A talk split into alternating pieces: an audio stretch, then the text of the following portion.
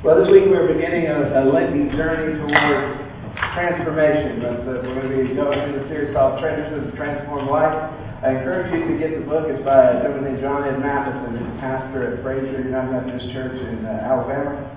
And so for the next five weeks, we're going to be examining those marks of discipleship that we talked about that vows of the church uh, when we talk about prayer and study, uh, that, and how that impacts our life. When we being in worship every every week, that that's present, giving of our time, our talent, and our resources, serving inside and outside the walls of the church, and developing spiritual relationships. What that means is that mentoring and, and discipling others, but also being mentored and, and being discipled by others in our life. Those are the treasures of a transformed life. When we have those things in our life, the Holy Spirit works within that to transform us and to make us a new creation. We want to know how we're created new? Well, that's how it happens. It's through the discipleship process that we have through prayer, presence, gift, service, witness. So we're going to gather together over the next few weeks. We're going to talk about each of those things. Uh, your service sheet, please take that home with you so that you can look at different different places to be involved and pray about what God is calling you to in the areas of prayer, study, presence, service, witness. What is it that He is, is putting on your heart, and where is He drawing you to? Palm Sunday, we'll bring those back, and we'll make our commitment uh, to Him and, and uh, by placing them on the altar. So I grew up in California. Don't throw rocks or anything. Uh, my uncle, Uncle Johnny, he fancied himself. My, well, my dad did kind of too. Yeah, they, they weren't like ranchers with the big, expensive ranch, but they kind of fancied themselves cattlemen and that kind of thing. So I was involved in 4-H and and all of the, you know, we raised just about every kind of animal you can think of. My mornings were were probably what some of y'all went through. You know, gather the eggs, and milk the cow, and and, and slop pigs, and do all those things. That was kind of the way that I was raised. And uh, my uncle, he had a, a little place, that he called it a ranch. Uh, it was in a place called Cuyama, California, and um, he had some land, is what he had, and so he had some cattle. And uh, so we'd go up there periodically and stay in tents, and he had a little, one of the little, uh, you know those round trailers? The, the, what, Airstream, yeah, he had one of those that he had out there. And so we would go out and we'd spend, spend time out there. And one of the things that he had, you know, obviously they didn't run water. So he had water wells, and and when we would gather water by going to, y'all use one of them long handled water pumps? You know, those things work really good until they get vapor locked. And then you have to prime the pump, right, in order to get it going. Well, that's what we're going to be talking about today, is priming the pump. Putting water, living water into us that God uses to prime us, to move us closer to Him. We're going to prepare ourselves. This is Lent. This is a season of reflection. It's looking at our lives and where we are in our journey with Christ and where is He drawing us to be. So we want to be in a, in a spirit of reflection during this time. Where am I in my journey with the Lord? Where am I in my relationship with Jesus Christ? Where do I need to ask for His help in making the changes that will truly transform my life? So God's going to guide us down a path over the next few weeks to discover those areas in our lives. So I challenge you to join together as a congregation and be open to where He has to, to lead us, where He's taking us. So since we're talking about living water, the passage that we're going to use is probably a relatively familiar one to many of us. It's out of John chapter 4, beginning at verse 1. Now Jesus learned that the Pharisees had heard that he was gaining and baptizing more disciples than John. Although in fact it was not Jesus who baptized, but his disciples. So he left Judea and went back once more to Galilee. Now he had to go through Samaria. So he came to a town in Samaria called Sychar, near the plot of ground Jacob had given to his son Joseph. Jacob's well was there, and Jesus, tired as he was from the journey, sat down by the well, and it was about noon. A Samaritan woman came to draw water, so Jesus asked her, Will you give me a drink? His disciples had gone to town to get some food. The Samaritan woman said to him, You are a Jew, and I am a Samaritan woman. How can you ask me for a drink? For Jews do not associate with Samaritans. Jesus answered her, If you knew the gift of God and who it is that asks you for a drink, you would have asked him, and he would have given you living water. The woman said, You have nothing to draw with, the well is deep. Where can you get this living water? Are you greater than our father Jacob, who gave us the well and drank from it himself, as did also his sons and his livestock? Jesus answered, Everyone who drinks this water will be thirsty again, but whoever drinks the water that I give them will never thirst. Indeed, the water I give them will become in them a spring of water welling up to eternal life. The woman said, Sir, give me this water. Amen. So that I won't get thirsty and have to keep coming back here to draw water. And he told her, Well, go call your husband and come back. I have no husband, she replied. And Jesus said, yeah, You're right when you say you have no husband. What you just said is quite true. The fact is, you have had five husbands. The man you now have is not your husband. Sir, the woman said, I can see that you are a prophet. Our ancestors worshipped on this mountain, but you Jews claim that the place where we must worship is in Jerusalem. Woman, Jesus replied, believe me, a time is coming when you will worship the Father neither on this mountain nor in Jerusalem. You Samaritans worship what you do not know. We worship what we do know, for salvation is from the Jews. Yet a time is coming, and has now come, when true worshippers will worship the Father in the spirit and in truth. For they are the kind of worshippers the Father seeks. God is spirit, and his worshippers must worship in the spirit and in truth. The woman said, I know that Messiah, called Christ, is coming. When he comes, he will explain everything to us. Then Jesus declared, I, the one speaking to you, I am he. This is the word of God for all people. Thanks be to God. So we're all in different places in our journey, in our walk with the Lord. That's what's great about God, because God meets us where we are. He doesn't say, come over here, and I'll meet you over there, because He walks with us from here to there. He's with us right where we are. So we don't need to be concerned about the comparisons that we have a tendency to make in the church about, well, you're further, you're behind, I'm ahead. That stuff's not, not about God, that's about us. God meets us in the place where we are. Don't have to worry about am I in the right place? Because you're in the place where you're right where you need to be. This morning, you're right where you need to be. God will meet you in this place. The beautiful thing is He won't leave you there. See, none of us have arrived. I, I know it might be a surprise to some of you. None of us have arrived. We're all on the journey together.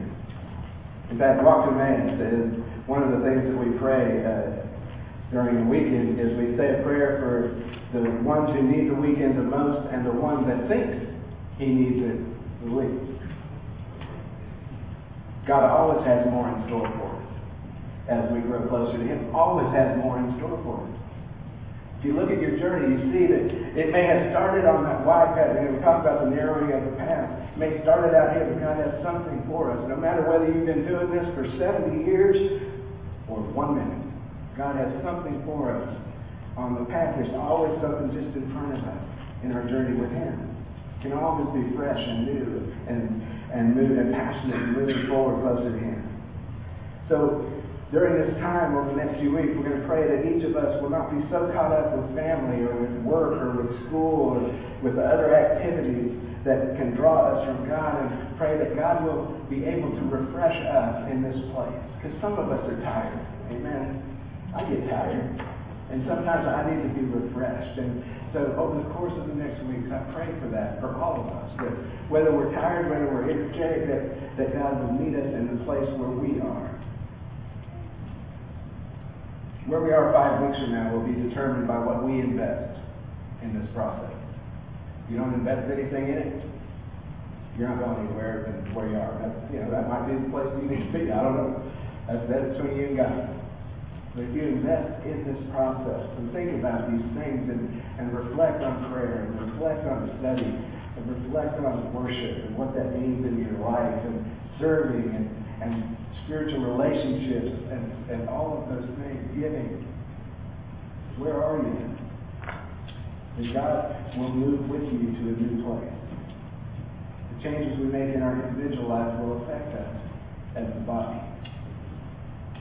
Interesting thing, psychologists tell us that most people in America today are unsatisfied.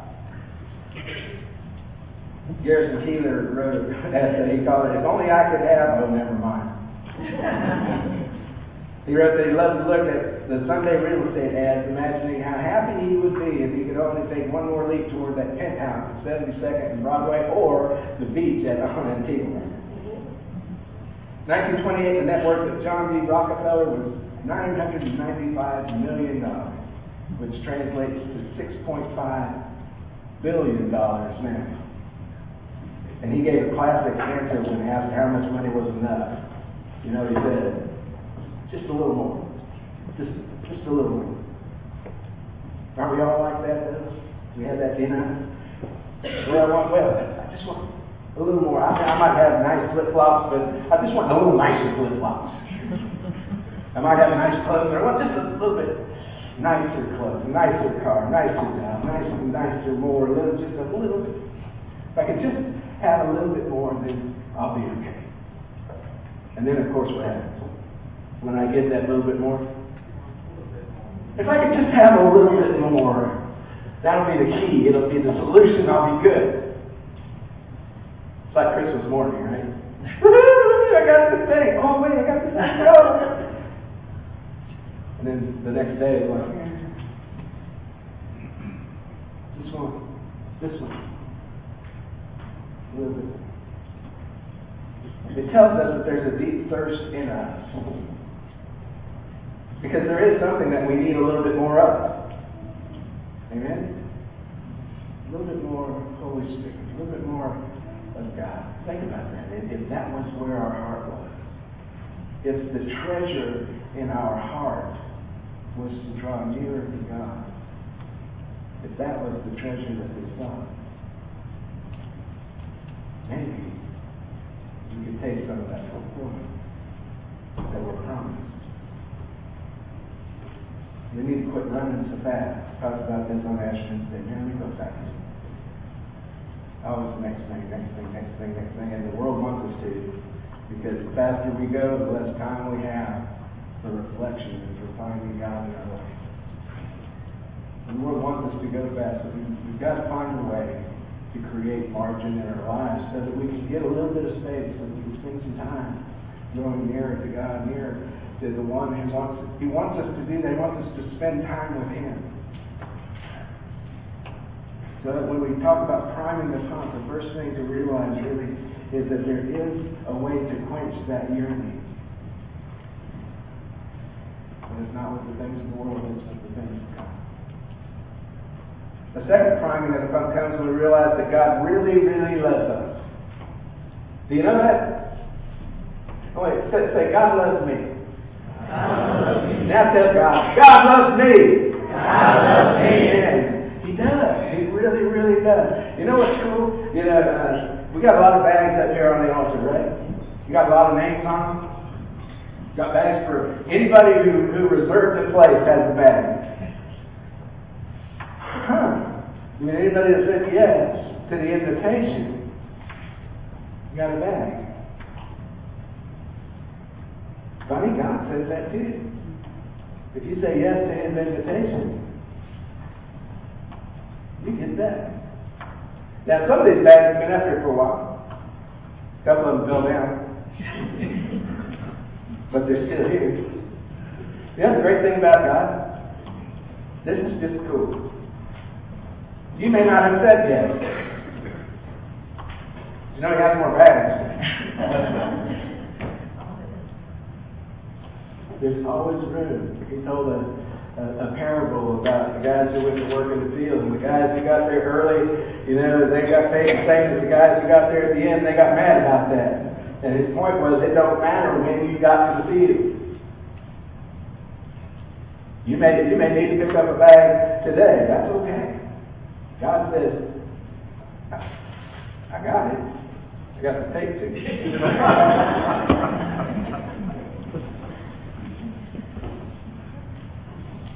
See, because God wants this whole thing to be filled up to where there's no more room. He wants everybody to say yes. The gift is, is given. It's up to us to say yes to. The invitation is out. We get to say yes or you to say no. That's up to us. But that's the second thing that I really want you to realize. God loves you. He loves you where you are. He loves you absolutely where you are. He cares so much for us that He gave us living water through faith in Jesus Christ, offering the best of life in all things, large and small. Isaiah wrote this in chapter 43, verse 2. When you go through deep waters and great trouble, I will be with you. Think about that. God is with you. When you go through deep waters, great trouble, God is with you. When you go through rivers of difficulty, you will not drown. You may feel like you're drowning. You may not be able to catch a breath, but God will get you up to where you can catch a breath. When you walk through the fire of oppression, you shall not be burned up. For I am the Lord your God, your Savior. Do not be afraid, for I am with you. For I am with you. To know this, though, we might need to be a little bit like Peter and get out of the boat. You know, get out of the comfort zone. I know for some of you this morning is definitely out of your comfort zone. Coming into a church service, we got tables. What in the world are you guys doing? This ain't church Of course, you're probably like that when we set up chairs in the beginning because they weren't pews. So.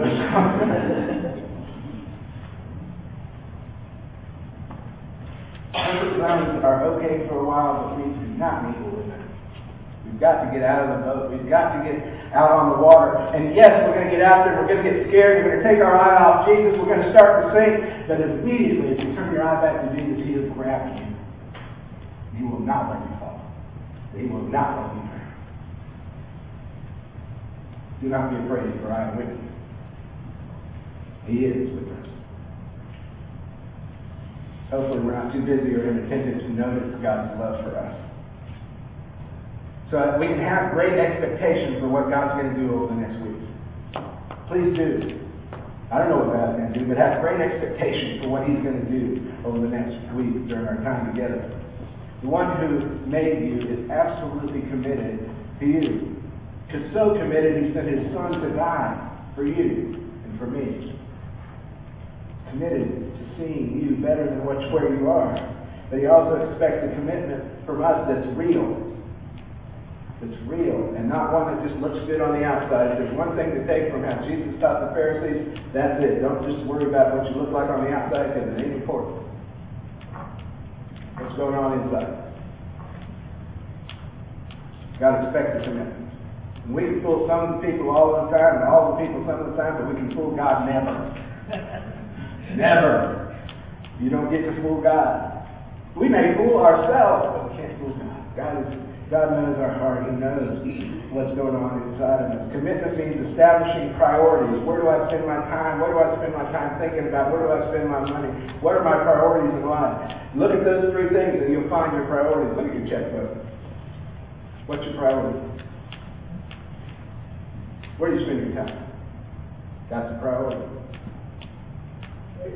What do you think about? That's a priority. Establish priorities. Making the kingdom of God our priority transforms the way that we live our lives. See, unless we're faithful in small matters, we will not be faithful in large ones.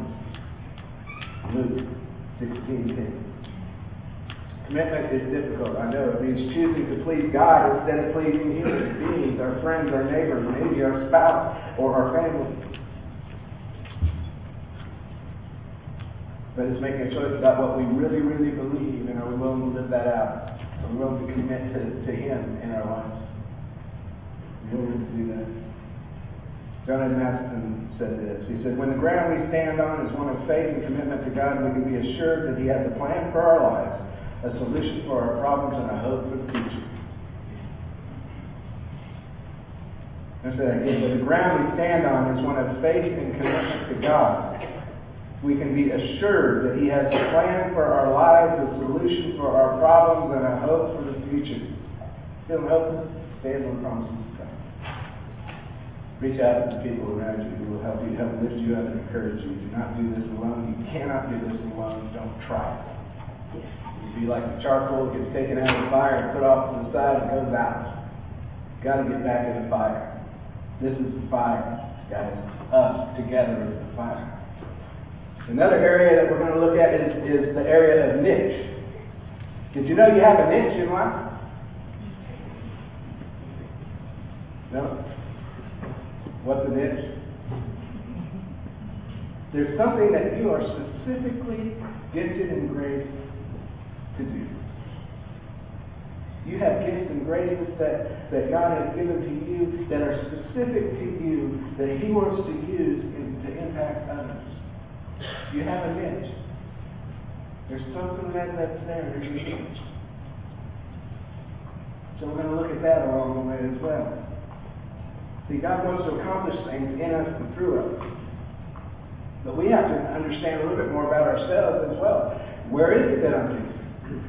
What is it that He's calling me to?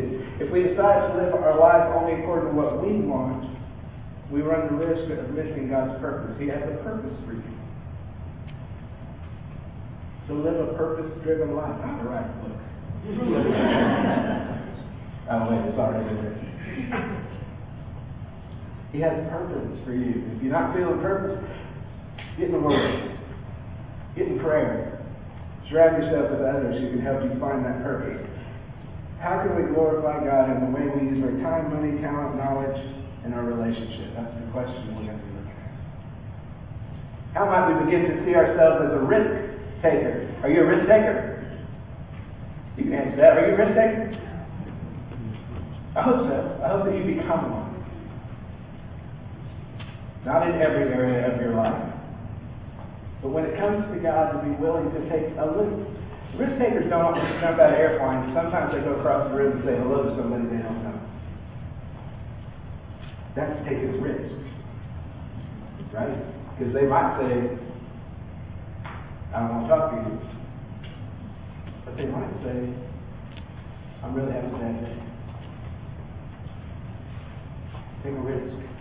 Learn to take risks. That Christianity is all about risk. Do we take actions that indicate that we believe with God all things are possible? Anybody got that on their wall? With God all things are possible. Do you believe it? Do you live that way? It's one of the things we're going to look at. If I believe that, then what does that mean in my life? Here's an interesting one is that everybody in the body of Christ is called to be a minister. Did you know that? The servant of God. Whose job is it to visit the sick? Louder. It's ours, that's right. When it comes to, you know my job is? To equip and prepare the saints to do ministry. You are ministers. Now, I'm part of the all of us, right? So my job is, in that sense, yes, I'm part of y'all to go visit and, and, to, and to visit with people and to support people and to pray for people. And it is not my job to do that. My job is to prepare and equip the body of Christ to be about the work of Christ. And I know that might be a little bit, well, wait a minute, now what are we paying for? We're paying you to prepare and equip the saints to do the work of God. Whose job is it to support and encourage and lift up and balance? That's right. Some of us are very gifted at that. Right? Robert Rosalie, I love you guys. I know you don't want to be called out. I love you guys though, because that's a giftedness for you guys that is awesome. Yeah.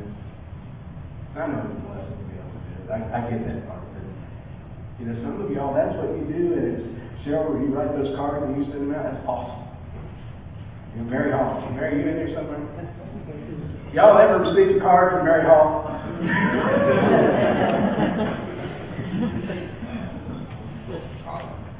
It's not because she's with the Salvation Army, it's because she's a member of the body of Christ about being about the ministry of the Lord. And that's what we are all to be. We are all ministers. We are all called to be ministers, to be servants. We minister to people by the way we live our life, by the way we talk to the person in line next to us in the grocery store, by the little kindnesses of bring maybe we bring in the mail for our elderly neighbor or change a light bulb that they can't reach. Volunteer in areas of service in the church and in our community. Maybe it's reading to third graders or spending time with kids at Walker Park Elementary. God calls us to ordinary acts of random kindness. It's rare that they're extraordinary. But when you start to do a lot of ordinary acts, it kind of becomes extra ordinary. That's what we're called to do. When we pay it forward to somebody, maybe they'll grab that and they'll pay it forward to somebody. Maybe they'll pay it forward. Next thing you know, there's this, this thing going on. Anybody ever had something bought for you by the person in front of you in line? Yeah, what does that make you think about doing? Doing it for somebody else.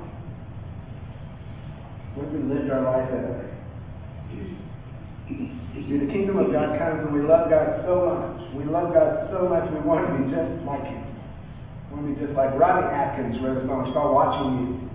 It's a great video. I, I, I almost wish that I had it up there, but it's just a little bit longer than what I would like to be. But it was about a little boy who imitates his dad. He's a country and western singer.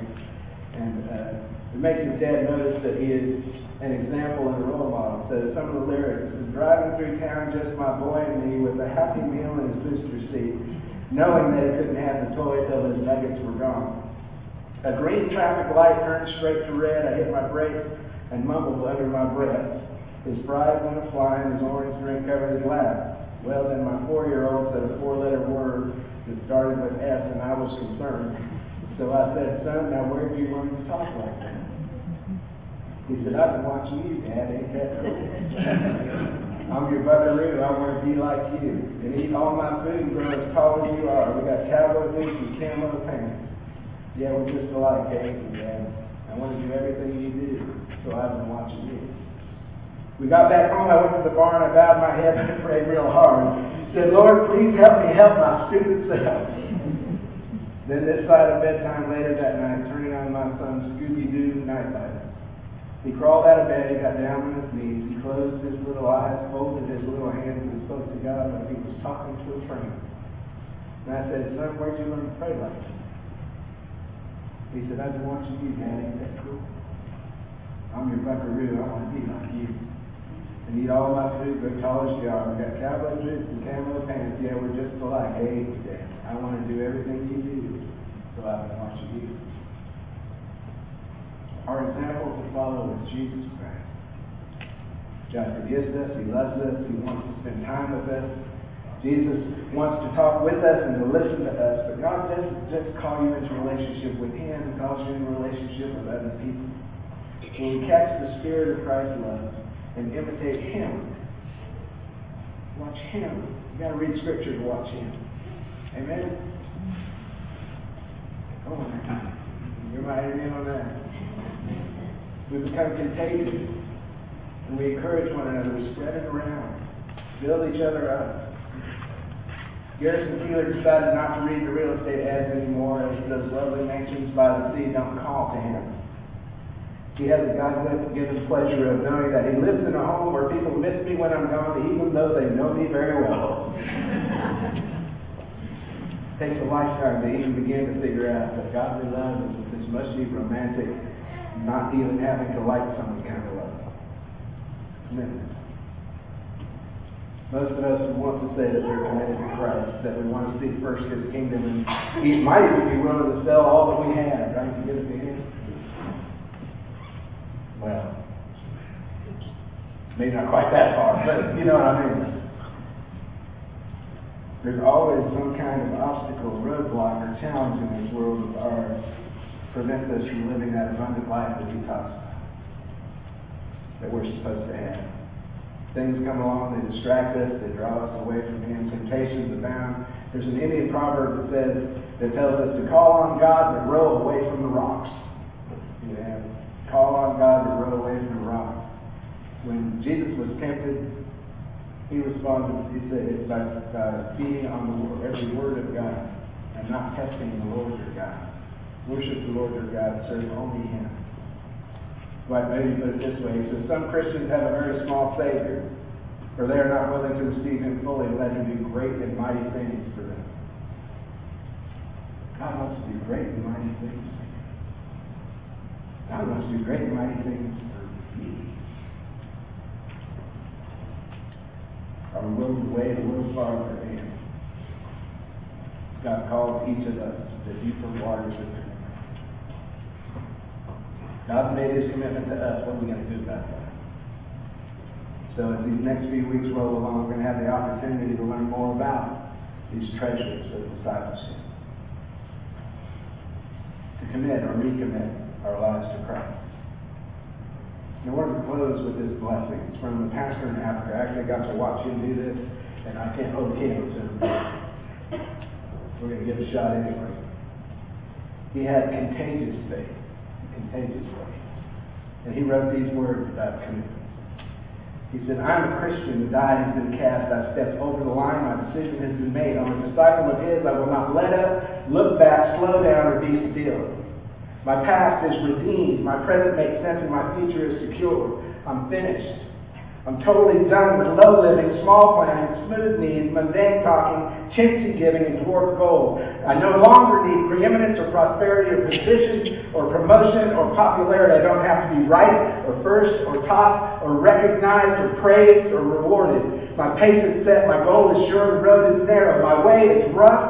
My companions few, but my God is reliable and my mission is clear. I cannot be bought, compromised, detoured, delayed, or deluded. I will not flinch in the face of adversity, nor negotiate at the table of the enemy, nor meander in the maze of mediocrity.